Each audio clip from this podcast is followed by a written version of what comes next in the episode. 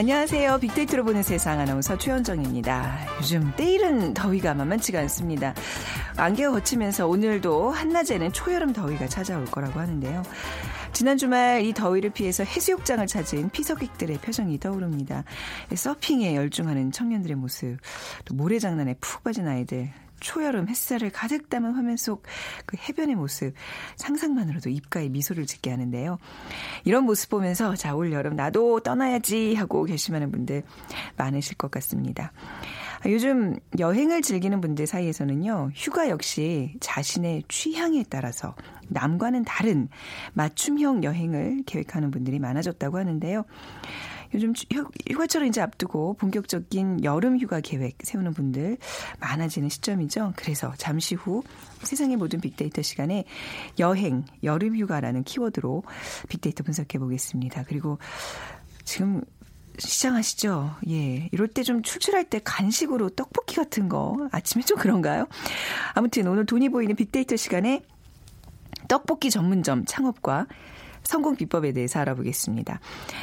오늘 비퀴즈도 그래서 떡볶이 얘기와 관련된 문제인데요. 음, 매콤한 떡볶이를 먹은 후에 아, 떡볶이와 관련된 게 아니라 떡볶이를 먹은 후에 생각나는 이것이군요. 네, 이것 한 그릇 먹으면 아주 딱입니다. 얼음을 갈아서 설탕, 과즙 따위를 섞은 이것은 더운 여름철에 아주 인기를 끕니다. 최근에는 이것 전문점을 거리 곳곳에서 만날 수 있고요. 팥을 넣기도 하고 수박, 바나나, 뭐 몇해 전부터는 망고를 넣는 것 또 인기입니다.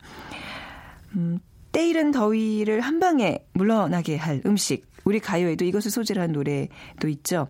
자, 점심시간에 시원하게 이것 한 그릇 먹어도 괜찮을 것 같습니다. 1번, 냉채. 2번, 냉수. 3번, 빙수. 4번, 빙고 중에 고르셔서 정답과 함께 여러분들의 의견들 문자로 보내주세요. 오늘 당첨되신 분께는요. 커피앤도넛 모바일 쿠폰 드리겠습니다. 휴대전화 문자메시지 지역번호 없이 샵 9730입니다. 짧은 글 50원 긴 글은 100원의 정보 이용료가 부과됩니다.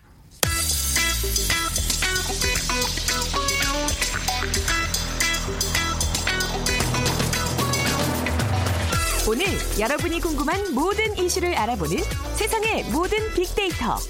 다음 소프트 최재원 이사가 분석해드립니다. 네, 다음 소프트 최재원 이사 나오셨습니다. 안녕하세요. 네, 안녕하세요. 와, 오늘 그냥 이 단어만 봐도 가슴이 설레네요. 여름 휴가. 네. 네. 휴가 뭐 계획 좀 잡으셨어요? 어, 아직 못 잡았습니다. 장, 지난해도 안 갔다 오지 않으셨어요? 네, 저는 보니까? 사실 여름 휴가를 제대로 간 적은 없어요. 왜 그러세요? 왜 그렇게 사세요? 좀, 어, 좀 노세요. 어, 뭐 이렇게. 또 이게 또 잠깐 또 일을 하기 때문에 언제까지 제가 또 일을 하겠습니까? 약간 워크홀릭이신 거 아시죠? 어, 뭐 그런 부분도 있지만 네. 그래도 어쨌든 뭐 휴가보다 할 네. 일이 더 아유, 가족도 아직 아이들 어릴 때 좀 여기저기 떠나야 되는데 올 여름에 이번에 노력하겠습니다. 예, 꼭 오늘 요거 이제 같이 빅데이터 분석하시고 가셔서 계획을 꼭, 예, 계획 짜세요. 네. 요즘 여행 가는 사람들 수가 점점 늘어나고 있는데 네, 말이죠. 네, 지금 뭐 덜 먹고 덜 써도 여행은 간다 이런 음. 말이 맞는 것 같은데요. 지금 경기 불황이다고 하고 민간 소비 위축이 되고 있지만 이 항공사 부문 개인 신용카드 총액이 유독 지금 급증하고 있는데요. 네. 한국은행에 따르면 이 비행기표 구매를 위해 사용한 신용카드 총액 금액이 올해 들어서 월 4천억 원이 계속 넘고 있다고 합니다. 그러니까 비행기표 수요 증가율이 지금 사상 최고치를 기록하고 있는데요. SNS 상에서도 이 여행 관련된 관심도를 보게 되면 네. 2015년 한 700만 건, 2016년은 900만 건, 2017년 현재까지 500만 건을 기록하고 있다 보니까 아무래도 올해는 1000만 건을 넘어설 것 같고요. 음, 네. 사실 여행 관련된 관심이 지금 꾸준히 이제 높아지고 있으면서 또 여, 국내 여행보다 또 해외 여행을 또 음. 많이 선호하는 추세고요. 네. 그러니까 작년 기준으로 출국자 수가 2,230만 명으로 전년 대비 12%나 증가한 수치라고 하네요. 네. 뭐 그만큼 해외로 나가는 우리 돈이 많아졌다는 얘기인데. 그럴 수 있죠. 이제 여름 지금이 딱 여름 휴가 계획을 준비하고 있을 시기인가요? 언제가 제일 많아요? 아무래도 네. 이제 휴가 시즌 다가오면서 네. 준비들을 제일 많이 하고 있고 예. 뭐그 전에 또 미리 준비하는 사람들도 많이 그렇겠죠. 있긴 네. 한데요. 사실 휴가 때 이 여행을 가는 게 이 19세기 산업화로 인해 유 럽에서 이때부터 본격화됐다고 합니다. 음, 네. 그러니까 유럽에서 이런 현상이 많이 시작이 됐는데 이 그 당시엔 대표적인 장소가 이 벨기에 휴양지 오스탕트라고 해요. 아 그런 곳이 예. 있어요? 지금은 사실 뭐 잘 알려지지 않은 네네. 곳이었는데 그 당시는 이게 가장 어, 음. 유명한 휴양지였다고 하고요. 물론 뭐 그 전에도 뭐 종교적인 목적이나 또 소수의 부유층의 특권이긴 했는데 본격화된 건 이 당시부터고 음. 이또 이 관광 단체 관광도 보면 영국의 그 토머스 쿡이라는 사람이 네. 1841년 에 거의 최초로 상업화해서 아. 이때부터는 또 이제 단체 관광이라고 하는 게 많이 선보였다고 하네요. 네, 네. 그러니까 6월은 역시 이제 아직은 비수기라고 볼 수 있지만 이 6월부터 벌써 휴가를 떠나시는 분들이 점점 늘어나고 있는데 네. 이 한국관광공사의 최근 5년간 이 국내 출국자 수 통계 분석 결과를 보더라도 이 6월 출국자 수가 연평균 지금 12.5%씩 증가하고 있기 때문에 6월 달부터 이제 본격적으로 휴가가 점차 넓어지고 있다. 네. 그 본격 여름 휴가철 을 지금 어떻게 보면 6월은 좀 피할 수도 있고 음. 또 지금은 또 이 사실 성수기보다 약간 좀 비용도 저렴감할 수 있는 요즘은 뭐 시도 때도 없이 다들 다니시잖아요. 그렇죠. 좀, 좀 가장 그 성수기 비싼 그 시기를 피해서 말이죠. 예, 그래서 또 얼리버드 휴가라고 네. 하죠. 좀 일찍 떠나는 것들을 좀 네. 선호하는 현상도 보여지고 있어서 이또 유통업계는 또 이런 또 여름 휴가족을 좀 잡기 위한 휴가 용품이나 음. 또 항공업계도 이 다양한 프로모션을 지금 가장 많이 선보이고 있을 때이긴 합니다. 아이들 방학 뭐 이런 거랑 상관이 없는 분들이라면 지금 떠나시는 게 제일 좋을 것 같아요. 그렇죠. 네. 네. 여행 트렌드도 많이 변하고 있죠. 여행 트렌드는 크게 보면 이제 목적과 그리고 어떤 그 방향 그리고 이제 동반자 이렇게 볼 수 있는데요. 이 기존에 어떻게 보면은 볼거리 위주의 여행 즉 관광이었다면 지금은 약간 그런 것들을 좀 피하고자 하는 뭐 휴양을 음. 목적으로 하는 여행이 조금 어, 늘어나고 있는 것 같습니다. 네. 그래서 이 관광지 관련된 이 여행에 관련 관심도는 2015년 35만 건 이었는데 2016년은 또 34만 건으로 조금 줄어들고 있고요. 반면에 휴양지에 관련된 이 언급량은 2015년 5만 건에서 2016년 한 5만 5천 건으로 음. 늘어나고 있는 그러니까 휴양지 선호하는 현상은 어떻게 보면 최근에 좀 힐링 트렌드가 좀 많이 퍼지면서 음. 여기에 여파라고 볼 수 있고 힐링과 이 휴양에 대한 어떤 상관관계가 0.95 거의 1에 음. 가깝기 때문에 사람들은 어떤 휴양에 대한 목적을 힐링으로 좀 두고 음. 있는 것 같습니다. 네. 또 최근에 욜로 뭐 네. 인생 뭐 열심히 살자 살고 네. 놀자 이런 열풍에 힘입어서 뭐 놀자까지는 아니고 인생 한 번뿐이다. 그렇죠. 뭐 결국에는 네. 이제 이거를 즐기는 쪽으로 네. 많이들 어, 생각하시. 하시는데 네. 그러다 보니까 이제 가치 소비까지 결합이 음. 되면서 조금 더 럭셔리한 여행을 또 선호하는 현상도 네. 지금 벌어지고 있는데 기존에 뭐 어떻게 보면은 이 패키지 여행과 자유 여행으로 나눠 볼 수 있잖아요. 근데 이제 패키지 여행은 조금 줄어들고 있고 어. 자유 여행이 좀 늘어나는 걸로 봐서는 네. 혼자 하시는 여행도 좀 많아지고 많아졌어요. 있다라는 네. 거고 그리고 이제 나만의 어떤 여행의 목적을 좀 두면서 이 자기가 가고 싶은 곳을 어 같이 가는 게 아니라 혼자 가는 여행들을 많이 선 선호하시는 걸로 나타나고 있네요. 네. 그래도 저는 아직 혼자 여행도 가봤습니다만 이게 즐겁게 누군가와 대화를 나누고 그저 같이 그 순간순간을 공유하는 게 좋더라고요. 누구 누구랑 가는 게 제일 좋고 누구랑 가고 싶으세요? 어 사실 저는 네. 혼자 가는 건 아직은 저도 사실 네. 좀 힘들 것 같고요. 네. 사실 여행의 목적은 전 동반자에 있다라고 네. 주장하는 맞아요. 사람이 그게 누구 그게 누구냐고요? 가족이죠. 아 그렇죠. 예. 아, 그럼요. 가족 네 가족 없이 어떻게 여행 갑니까? 네. 어쨌든 지금 뭐 어디 가는지 뭐가 중요합니까? 누구랑 가는지가 중요한데 이 동반자의 또 유무가 요새 좀 달라지면서 뭐 혼행족이라고 혼행족. 하죠. 혼자 여행하는 사람들이 증가하고 있으면서 어떻게 보면은 이게 남에 대한 신경을 쓰지 않고 네. 어 그리고 빅데이터 상에서도 혼자 여행하는 사람들의 이 언급량이 2015년 14,000건에서 2016년 2만 건으로 아주 높아지고 음. 있어서 이 긍정 비율이 75% 정도로 아주 높아요. 그러니까 혼자 하는 여행에 대한 사람들이 좋은 느낌. 음. 어, 하지만 또 이 안전한지 또 먹고 싶은 게 어, 먹을 수 있는지 두 네. 가지 네. 관점에서 많이들 걱정하시는데 있는데. 그래요. 먹는 게 문제예요. 혼자 가면 많이 못 시키잖아요. 그러니까 정말 어. 외국의 맛집 가게 되면 이제 네. 최소 2인분은 시켜야 되는. 네. 그래서 이제 지금 어떤 트렌드가 나타나냐 하면 그 여행지에서 밥만 같이 먹고 헤어지는 그렇죠, 밥메이트가 맞아요. 네. 또 있, 다고 해요. 네. 그래서 사실 먹고 싶은 거를 또 여러 명이 같이 먹어야 종류별로 먹을 수 그렇죠. 있잖아요. 네. 그러니까 이런 것들이 이제 취향뿐만 아니라 음. 어떻게 보면 먹는 거에서도 혼자 하는 여행 쪽으로 많이들 관심이 높아지고 있네요. 네. 이렇게 뭐 한인 민박 같은 거 이용하면 3, 3, 5 이렇게, 이렇게 그룹이 갑자기 만들어지면서 같이들 다니고 그러더라고요. 동반자가 그래서 가서 만나는 경우가 좀 많 많아지는 것 같아요. 그런 것도 낭만이 있을 것 같아요. 젊은 친구들에게는 좋고 도 좀 약간 우리 정도 되면 좀 어렵지 않나요? 아, 그렇죠. 이거는 그쵸? 뭐 네. 사실 누구나 할 수 있는 건 아니에요. 네. 혼자 여행하기 좋은 여름 해외 여행지 어디가 있을까요?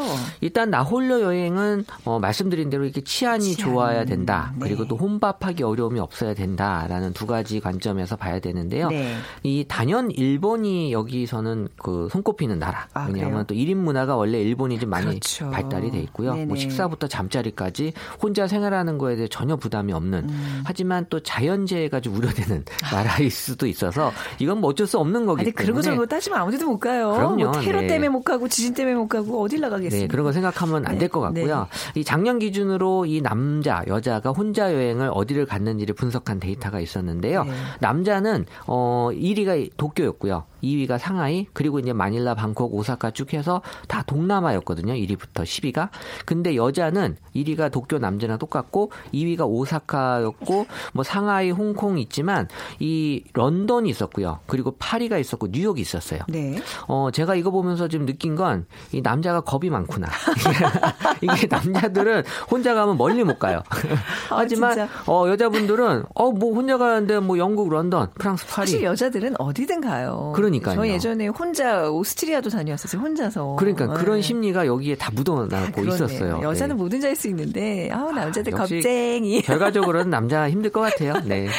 그 외에 올해 어떤 해외 여행지들 계획하고 있는지 어? 최근에 뭐 뜨는 지역 보게 되면 이 예능 프로그램에 지금 소개가 돼서 싱가포르에 대한 관심 높아지고 아, 있고요. 예. 또 럭셔리 여행이지만 이 홍콩 크루즈 여행에 대한 관심도 이번에 좀 높아졌고요. 이 홍콩 하면 또 먹거리가 또 쇼핑과 함께 발달돼 있기 때문에 어, 같이 소비하기엔 충분한 나라고 네. 또이 야경 그리고 또 이 여러 가지 이색 여행이 될 것이다라는 어, 얘기들이 많이 올라왔는데요. 또 마지막으로 이색 여행으로는 이 알래스카가 또 이번에 어. 좀 어, 정말. 평생 갈 수 있는 나라인가 싶기도 한데 여기 굉장히 비싸요. 그러니까요. 어, 요새는 여기 아낌없이 투자를 하기 때문에 어뭐 여기 빙하 유람선 타면 흑동고래도 볼 수 있고요. 네. 또 시내를 벗어나면 또 이 오로라. 음. 어, 너 오로라 봤니? 이런 얘기 한번 못, 또 못 봤어요. 예. 못 봤다. 어, 어. 이런 게 어디 보면 또 젊은 세대 네. 사이에서 또 이슈일 수도 있겠어요. 음. 네. 아 그게 아무리 뭐 욜로족이라는 얘기로 얘기를 하더라도 저는 아직도 이해가 안 가요. 해외 여행은 그 금전적으로 많은 부담이 되잖아요. 근데 이제는 국내 여행보다 젊은 친구들도 해외 여행을 선호하거든요. 이유가 이 뭘까요? 사실 여행에서 빠질 수 없는 게 그 인증샷인데요. 단지 인증샷 때문에 근데 이 인증샷 중에 최고봉은 공항 인증샷이에요. 네네. 음. 공항에서 이 나 여행 간다라고 올리는 그 인증샷을 찍기 위해서 어떻게 보면 여행을 가시는 분들도 좀 있을 것 같은데 네. 사실 이거에 사람들의 심리를 많이 자극하지 않나. 그래서 음. 이 영국의 사회학자 중에 그 모빌리티, 그러니까 공간 이동 관점에서 이 분석한 존 어리라는 학자가 있는데요. 네. 여행도 이런 관점에서 영향을 준다는 거예요. 네. 그러니까 우리가 예전에 그 이동 수단에 있어서 발달하기 전에 이 걸어 다니는 사람보다는 대중교통 이용하는 사람이 약간 좀 있어 보이고 음. 또더 나아가서 이제 자기 차가 있는 사람 요새 뭐 뚜벅이라고 해서 뭐 되게 좀 이렇게 구별하기도 하잖아요. 네. 그러니까 이런 여행 이동 수단이 내가 존재하는 경제적 사회적 어떻게 보면은 이 위치를 보여줄 수 있어서 네. 이 비행기를 타는 순간만큼은 내가 상당히 뭔가 경제적으로 있어 보이는 걸 느끼는 것 같아요. 음. 그래서 지금 이 경유지를 통해서 여행하는 사람들이 많아지거든요. 네. 왜냐하면 비행 시간을 최대한 길게 가고 싶어 하는 거죠. 그래서 뭐 최대한 멀리 가는 게 어, 내가 이왕 하는 여행에 있어서 좀 많은 걸 느껴주고 있는 것 같고요. 지금 뭐 공항들이 다들 괜찮게 발달이 돼 있어서 경유지를 통해서 가는 것도 저는 나쁘지 않다고 봐요. 또 싼 비용도 들 수 있고요. 굳이 네. 그 모빌리티 이동 수단의 문제라면 저는 기차를 추천하고 싶은데. 어 그렇죠. 네. 뭐 어떻게 보면은 기차가 얼마나 낭만이 이. 사실 여행의 그 시작을 네. 여행지부터 봐야 되느냐 네. 음. 아니면 여행지로 가는 것까지 포함시키냐라고 봤을 때는 이동 수단이 저는 또 중요한 요소가 네. 될수 있어서 어 어찌 됐든 이 여행 관련된 이런 그 부분에서 가성비를 추구한 현상도 계속 나타나고 있기 때문에 네. 어 변화가 계속 보여지고 있는 것 같아요. 앞으로 여행 트렌드 어떨까요? 짧게 좀 부탁드릴게요. 어, 네. 일단 여행과 네. 관광은 좀 차이가 있거든요. 그렇죠. 사실 관광은 개념이죠. 보는 게 음. 목적이고 네. 여행은 어떻게 보면 느끼는 게 목적인데 우리가 휴가지로 파리를 선택했다면 왜왜 파리였을까? 음. 사실 그거는 내가 파리를 가본 적이 없다면 네. 다른 사람이 파리 갔을 때 올려놓은 정보를 갖고 네. 외부적인 요인으로 파리를 간 거거든요. 음. 그 정보를 어떻게 보면 확인하러 가는 거기 때문에 네. 외부에서 만들어진 이미지를 어떻게 보면 자기의 시선이 아닌 이 관광객의 시선으로부터 보고 있기 때문에 네. 이런 집단적인 시선에서 벗어난 낭만적인 시선으로의 여행이 필요하다. 음. 힐링, 자기 성찰. 음. 사실 우리 그 어떻게 보면은 여행 견문록에 어떻게 보면 세계 최초가 이 해초 스님의 왕호천축 국전이거든요. 네. 어. 인도에서 4년 동안의 네네. 이 깨달음. 네. 저는 여행에서 좀 깨달음을 찾아야 되지 않을까. 뭐 이렇게까지 해야 되라고 하지만 이왕 하는 여행 어떻게 보면은 이 자기 성찰 네. 이런 것들도 좀 같이 했으면 보람차지 않을까요? 라는 생각이 들어요. 그래요. 뭐 나를 찾으러 한번 올 여름에는 어디론가 좀 훌쩍 좀 떠나보시기 바랍니다. 네. 얘기만 들어도 좋지만 또 한편으로 못 가시는 분들에게는 또 죄송한 어떤 정보가 되지 않았나 싶기도 하고 그렇네요. 올 여름 최재원 이사님 가세요 꼭. 알겠습니다. 네. 네. 다음 소프트 최재원 이사와 함께했습니다. 감사합니다. 네, 감사합니다.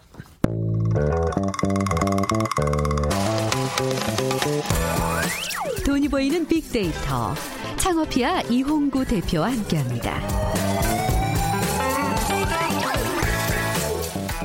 창업피아의 이용구 대표 나오셨어요. 안녕하세요. 네, 안녕하세요. 자, 비퀴즈 네. 부탁드릴게요.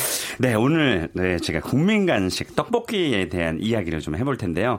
어, 매콤한 떡볶이를 먹은 다음에 이것을 한 그릇 먹으면 딱입니다. 음. 얼음을 갈아서 설탕, 과즙을 섞은 이것은 어, 더운 여름철 아주 인기가 많습니다. 어, 떡을 넣거나 젤리, 연유를 넣기도 하고 어, 만드는 방법은 아주 무궁, 무궁 무진합니다. 네. 최근에는 어, 이것 전문점을 거리 곳곳에서 만날 수 있는데요. 여름 별, 대표 별미 중에 하나 이것을 맞춰주시면 됩니다. 있습니다. 1번 아, 냉채, 2번 냉수, 3번 빙수, 4번 빙고. 네. 네. 비아인지요? 제가 그거 하려다 말았어요. 아, 그래요? 네. 자, 정답과 함께 다양한 의견들 빅데이터로 보는 세상으로 보내주시면 됩니다. 커피와 도넛 모바일 쿠폰 준비해놓고 있어요. 휴대전화 문자 메시지 지역번호 없이 샵 9730으로 이용하시면 됩니다. 짧은 글은 50원, 긴 글은 100원의 정보 이용료가 부과됩니다. 저는 개인적으로 네. 매운 거를 잘 못 먹어서 떡볶이를 어, 잘못 먹어요. 근데 오, 학창 시절에는 음. 떡볶이를 먹었던 기억이 어마어마하게 많고 사실 그렇잖아요. 음, 방과 후에 학교 후에는 네. 항상 친구들과 거기서 이제 네. 먹으면서 얘기 수다 떨고 그, 그 추억이 굉장히 큰데 네. 아직도 아이들이 제일 좋아하는 음식이 떡볶이라면서요. 아우, 뭐, 네, 이따가 제가 음, 뭐 네. 어, 조회수라든지 네. 언급량도 말씀드리겠지만 음. 어 뭐 일단 어마어마합니다. 그래요. 그러니까 왜왜 왜 떡볶이를 이렇게 나이가 조금씩 이렇게 그러니까, 들으시면서 왜 싫어하셨을까? 그게 그 그런 거 아닌가? 학창 시절에 너무 많이 먹어서 그런 거 아니에요? 자극적인 것이 이제 조금은 네. 이제 받아들이지 네. 않는 게 됐나? 아니, 아직도 네. 좋으세요? 이건 어, 약간 어린 아 그래요? 어린 네. 학생들의 저는 음식이라고 좀 생각했는데 그렇지 않다. 뭐 저는 이제 과감하게 이제 국민 음식이다, 국민. 네, 네. 말씀드릴 수 있고요. 그 왜 베트남 가면 베트남의 대표적인 쌀국수. 쌀국수잖아요. 네. 그 길거리 음식이잖아요. 네네. 지금 베트남 가도 음. 그냥 길거리 포장마차에서 굉장히 싼 값에 지금 팔고 있는데 그런 것에 비춰보면 우리 그 떡볶이가 국민 음식이 아닐까라는 음. 측면에서 오늘 지금 떡볶이를 다뤄볼 텐데 이게 굉장히 많이 지금 세련화되고 있고 네. 어, 또 이게 점차 외국으로 어, 나갈 이런 채비들을 어, 프랜차이즈 본사들을 내서 어. 좀 하고 있고 그래서 네. 그 이제는 간식이 아니라 음. 어, 한 끼의 그 음식이 되고 있는 음. 네, 그런 면에서 오늘 떡볶이 전문점에 대한 전망을 또 어. 같이 함께 뭐 알아보도록 하겠습니다. 아, 궁금한 거 너무 많은데 이따 여쭤보도록 하고 우선 네. 떡볶이 유래부터 볼게요. 이거 도대체 그, 얼마나 됐어요? 네, 네, 그렇습니다. 일단 떡볶이 유래는 사실은 아주 아주 오래되지는 않았지만 음. 우리가 떡볶이란 단어를 쓴 지는 사실 불과 100년도 안 됐어요. 그러니까 떡볶이에 대한 최초의 기록이 나오는 게 이제 시전서라는 이제 책인데 네. 어, 여기 보면 이제 궁중에서 흰떡과 등심살 아, 그리고 참기름, 간장. 들어갔어요? 그러니까 고기가? 이게 우리가 이제 궁중 떡볶이 이게 아. 거의 뭐 어, 잘 사시는 분 예전에 잘 네. 사시는 분만 드셨던 어. 아, 궁중 떡볶이였죠. 근데 이게 이제 기록에는 떡볶이라는 이름 대신에 떡찜, 떡 잡채, 떡, 떡 전골, 네 이렇게 불렸다고 음. 되어 있어요. 근데 이제 이후에 떡볶이라는 이름하고 명칭이 처음으로 등장한 거는 1942년 방신영의 조선 요리 제법이라는 책에 떡에 고기와 채소 등을 넣어서 간장으로 만든다 이렇게 이렇게 조리법이 전해지고 있고요. 어, 우리가 지금 먹고 있는 고추장으로 만든 떡볶이는 어, 불과 1950년 그러니까 음. 뭐 70년도 안 된 거죠. 그러네. 그러면서 1970년도에 음. 저도 지금 가끔 가는 어, 저기 신당동 떡볶이 골목 아. 네, 며느리도 모르는. 아. 네. 근데 지금 며느리는 알 것 같아요. 왜냐면 네. 그 할머니가 네. 돌아가셔가지고 며느리한테 며느리한테는 전수하고 가셨어야죠. 그렇죠. 아까 할머니 돌아가셨어요? 예, 돌아간 지 꽤 됐죠. 아, 예. 돌아가셨고 네. 거의 큰 아들, 작은 아들 막 이래서 음. 거기에 이제 분점들이 여러 개 생겼는데 그그 네. 그 떡볶이 집이 생기면서 그 신당동 떡볶이 골목에 쭉 이제 생기게 된 거예요. 음. 당시에 에, 당시에 그 왜 가보셨는지는 모르겠지만 네. 네 거기 DJ가 있었어요. 가보셨어요? 어, 그 굉장히 재밌었어요. 아니, 저는, 저는 가봤어요. 아이스크림을 밖에서 주는 거는 아는데. DJ 있어요. 그 방, 어. 방송 중에서 박철 씨 있잖아요. 네네. 박철 씨가 거기서 알바를 했었대. 아르바이트를 했었대요. 아, DJ로. 떡볶이집에서 DJ라. 그래서 그 제가 그, 저 이제 음. 자고 일어나면 이 창업만 생각하잖아요. 네네. 어, 어쨌든 아이템은 이렇게 돌아가게 되어 있고 네. 그래서 제가 예전에 왜 음악다방 같은 네, 거 있잖아요. 네. 저희가 고등학교 때 음악다방 굉장히 유행했었거든요. 네. 지금 뭐 디, 어, 디지털하고 아날로그하고 같은 이제 세대인 줄 알았는데. 네. 아, 네. 집중 좀 해주세요. 네. 저 3번 테이블 떡볶이 한 그릇 부탁해요. 뭐 이런 네, 그래서 어. 그것들이 이제 왜냐면 어. 디지털에 음. 이제 그 좀 어, 싫어하시는 분들이라든지 네. 아니면 과거를 회상하거나 뭐 이런 분들이 이제 음. 과거를 좀 회귀하고 싶은 본능이 있기 때문에 재밌겠다. 전 제가 봤을 네. 왜냐면 가로수길 그러니까 서울의 신사동 같은 데는 지금 네. LP판으로 네. 그 바를 만든 가게들이 지금 굉장히 부티나게 네. 잘 되고 있어요. 네. 손님들 굉장히 많이 몰리고 있거든요. 그런 면에서 어 그렇게 조금 어 생각을 해 보셔도 괜찮을 것 같아요. 네. 음. 네. 그렇군요. 근데 이미 떡볶이 전문점이라는 게 너무 많아서 말이죠. 아무리 네. 뭐 그런 차별화를 둔다 그래도 글쎄요, 괜찮을까요? 얼마나 어, 많아요, 지금? 현재? 그래도 생각보다 네. 저희가 그 치킨집은 이제 4만여 개로 저희가 추정을 하고 있는데 네. 떡볶이집이 전국에 11,276개로 나와 있어요. 네. 물론 이거는 이제 사업자 등록을 한 점포를 갖고 사업자 음. 등록을 한 그 점포라고 보여지고요. 어, 아까 말씀드렸지만 길거리 음식이기 때문에 이제 포장마차에서 운영하시는 분들이 많기 네. 때문에 아마도 제가 봤을 때 2만여 개가 되지 않을까. 음. 그래서 어, 서울에 그 3,046개 정도가 있고요. 어, 프랜차이즈를 제가 오늘 아침에 한번 네. 공정거래위원회에서 한번 음. 열어봤는데 와 프랜차이즈 브랜드 굉장히 많아요. 무려 80개 정도. 네. 네 굉장히 많죠. 그리고 어 2016년도에 어, 점포수가 357개가 있는 브랜드가 있었고 450개가 있는 있는 브랜드가 있었는데 어쨌든 어, 떡볶이 전문점은 수는 많지만 어, 차별화된 것 가지고 승부를 걸면 어, 잘 될 만한 게 있어요. 제가 뒤에서 한번 좀 네. 말씀드릴게요. 10평에서 무려 연매출 7억을 올리는 가게가 있거든요. 어. 네, 그 팁도 잠깐 맞아요. 드리도록 하겠습니다. 중요한 팁은 맨 마지막에 하셔야지. 그러니까 청취자들이 안 도망가세요. 아유, 방송을 좀 하시네. 자, 그럼 떡볶이와 관련된 소셜 분석을 좀 그렇습니다. 살펴볼게요. 네. 일단 그 한 달, 네. 어, 5월 24일부터 6월 14일까지 한 달 동안에 그, 어, 이 떡볶이를 검색하시는 분들 연관으로 한번 저희가 추적을 해봤습니다. 어, 1위가 카페에 올랐는데 이게 왜 그러냐면 요즘에 카페에서 어, 사이드 메뉴에 대한 새로운 것들이 좀 없어서 떡볶이를 추가하는 것들이 굉장히 많아졌어요. 커피 전문점에서. 네. 네 커피 전문점 포화가 되면서 이제 뭔가 승부를 거는데 그걸 떡볶이를 거는 경우가 굉장히 많아졌고요. 그리고 어, 3위에 그 어, 프랜차이즈 브랜드가 올라왔고요. 4위에 특이한 점은 이 만족하지 못하다라는 점이 올라왔는데 최근에 그 떡볶이 전문점 한 브랜드가 어 이제 이호 부부가 이제 이혼을 하면서 네. 어 브랜드의 상표권을 그 아내가 가지고 있었다는 거죠. 그 되게 유명한 그 프랜차이즈 거기죠. 네. 그래서 네. 한 순간에 지금 이제 간판을 갈아야 될 어. 이제 그런 상황이 이제 벌어지기 때문에 그 그러면 그 프랜차이즈를 받았던 가맹주들은 어떻게 되는 거예요? 어 이게 굉장히 민감한 사항인데 네. 일단 그래서 본사에서 간판을 갈아주느냐 비용을 들여서 네. 아니면 가맹점주와 뭐 어떤 그 어느 정도 비율로 네. 하느냐의 문제인데 어 지금 그래서 본사에서 그걸 간판을 다 갈아주고 있는 음. 그런 상황이에요. 그러니까 이게 또 이런 또 약점들이 있어요. 네, 그러니까 저는 이것을 네. 보면서 약간 좀 걱정하고 음. 또 씁쓸했던 것은 네. 일단 가맹점 입장에서는 본사와 저는 결혼이라고 항상 비유를 하거든요. 네, 네. 아. 네 너무 사랑하는 사이에서 결혼을 음. 했지만 음. 어, 안 좋게 이제 끝나면 정말 네. 어, 왼수보다 더 심한 이런 얘기도 막 나오기 아. 때문에 그 본사에서 그만큼 사회적인 책임감을 좀 더 느끼면서 음. 가맹점주와 상생할 필요가 좀 있을 것 같아요. 그렇군요. 네.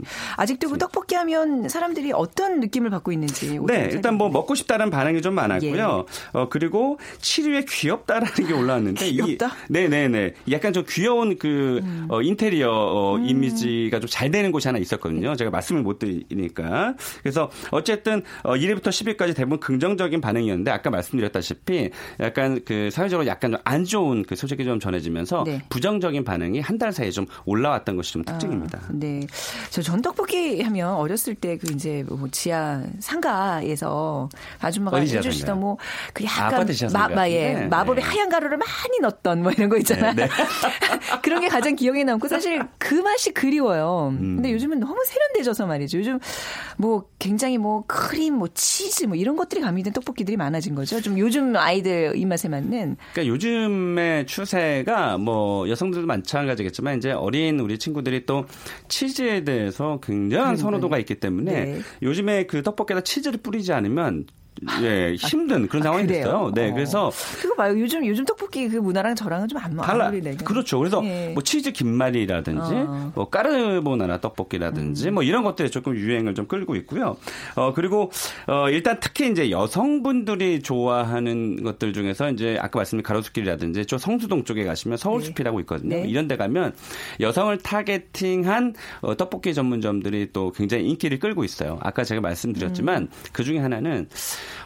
어, 제가 우리 이제 방송을 수요일마다 즐겨 듣는 분들이 사실 굉장히 많아졌거든요. 네. 예전에 아마 우리 최현주 아나운서께서 기억하실 거예요. 제가 하고 싶었다는 거. 왜 떡국 전문점인데 네네. 네. 가래떡을 가래떡 직접 뽑는. 어. 매장에서 뽑아내는. 예. 이것도 떡볶이 전문점도 마찬가지겠네요. 그거 하면 되겠네요. 그래서 어. 최근에 방송에 몇 군데의 방송 몇, 몇 군데에서 네. 이곳을 취재하는 것을 제가 발견했어요. 심지어 네. 제가 엊그제 그 집 인터뷰까지 했거든요. 네. 그래서 봤더니 어 33평방미터 그러니까 옛날 기준으로 하면 이제 10평인데 연매출이 7억이에요. 근데 그 집의 가장 큰 특징이 가래떡 뽑는 기계가 있어요. 음. 되게 용감 용감하죠. 야. 왜냐면 평수가 큰 것도 아니고 네. 그 작은 평수에서 가래떡을 직접 뽑아서 어 판매한다는 것 자체가. 근데 사실 소비자 반응은 굉장히 맛있거나 굉장히 독특하거나 그건 아니었대요. 근데 뭐든지 다 마찬가지지만 음식을 바로 만들어내면 굉장히 맛있잖아요. 튀김도 네. 바로 만들어내면 맛있는 것처럼. 네. 그래서 그 가래 떡이 그 떡볶이 떡이 굉장히 쫄깃하기 음. 때문에 그것 때문에 좀 어, 많이 알려졌고 네. 또한 가지는 뭔가의 그 차별화가 분명히 있잖아요. 음. 그런 면에서 어, 우리가 충분히 떡볶이 좀 그 아까 말씀하셨지만 굉장히 떡볶이 집이 많은데 잘 될까요? 음. 네, 당연히 저는 거꾸로 말씀을 드리면 그만큼 맞다는 건 많다는 건 소비자가 많다는 뜻이고 네. 그만큼 차별화된 어떤 전략만 가지면 음. 충분히 연매출 7억 이상을 올릴 수 있는 그런 가게를 만들 수 있다고 저는 생각합니다. 그러니까 이제 그 가래떡 뽑는 기계 없더라도 뭐 어떤 아이디어들이 좀 있는지 좀 대방출을 해주고 가세요. 1, 분반 정도 동안. 자, 자 어, 요즘에 예. 최근 네. 어, 인기를 끌고 있는 것 중에 그 왜 고기도 무한리필이 네. 인기를 끌었었잖아요. 물론 무한리필이 유행으로 그칠 가능성이 굉장히 크다라는 게 이제 사실 중론이긴 하지만 음. 어 최근에 이 떡볶이를 가지고 무한리필을 하는 경우가 굉장히 많아졌거든요. 네. 그래서 어 5천 원에서 많게는 7,900원까지 음. 이렇게 하고 있는데 어 웬만한 한 끼보다 굉장히 품질이 좋아요. 어, 그러니까 뭐 네. 채소도 많이 들어가 있고 뭐 그래요? 뭐. 맞습니다. 어. 그러니까 소스도 뭐 이렇게 여섯 어. 가지로 자기가 넣을 수 있는 소스, 그러니까 DIY 상품이라고 하잖아요. 네. 자기가 할 수 있, 자기가 만들어 먹는 그런 재미가 있고 또 최근에 뭐 짜장 떡볶이라든지 네. 뭐 카레 떡볶이라든지 이렇게 음. 각가지의 아. 재료를 가지고 떡볶이 맛있겠다. 네. 아이들은 굉장히 조, 네, 네. 좋아하죠. 음. 그래서 카레 떡볶이, 짜장 떡볶이, 또 짬뽕 떡볶이 이렇게 해서 네. 약간 중한식 일식을 약간 콜라보해서 믹스 흡수시킨 이런 아이템들이 사실 SNS에서 네. 유명해지기 굉장히 좋은 어. 어, 그런 아이템이기 때문에 한번 네. 시도해 볼 만할 것 같습니다. 네, 다양하게. 네. 음, 알겠습니다. 떡볶이 국민 음식 떡볶이. 네. 근데 이제 저는 이제 아뭐 너무 많고 좀 식상하지 않았는데 또 네. 이게 아이디어를 발굴할수록 어, 요즘 젊은 사람들의 입맛을 또 공략할 대중 아이템 속에서 차별화를 찾아라. 알겠습니다. 요즘 컨설팅하고 다니시냐고 굉장히 바쁘신가 봐요. 와이셔츠 단추 지금 잘못 제가 봤어요. 제가 티 입고 있다가 지금 너무 어, 차에서 갈아입었거든요. 거죠. 근데 단추를 네. 첫 단추를 네, 잘 네. 끼워야 됩니다. 창업은. 참, 네. 그렇죠. 그 메시지를 전해주세요. 오늘 감사합니다. 이렇게 또 몸으로까지. 자, 창업피아의 이용구 대표 함께했습니다. 아, 네, 감사합니다. 고맙습니다. 네. 자, 오늘 정답은 3번 빙수고요. 8806님, 네, 역시 윤종신의 팥빙수 얘기하시는 분들 많았는데요. 저는 망고 빙수를 더 좋아합니다 하셨어요. 그리고 8026님, 시골에서 미숫가루 만들어 얼음 동동 띄우면 그 맛이 최고죠라고 하셨는데 정말 그 왜 커피 전문점 이런 데서도 저는 맛있는 미숫가루 한 잔 파는 거 굉장히 아이디어라고 생각해요. 미숫가루 그리워하시는 분들 많은 것 같습니다. 자, 이 두 분께 커피와 도넛 모바일 쿠폰 드리겠습니다. 자, 오늘 순서 마무리하고요. 내일 오전 11시 10분에 다시 찾아뵙겠습니다. 지금까지 아나운서 최현정이었어요. 고맙습니다.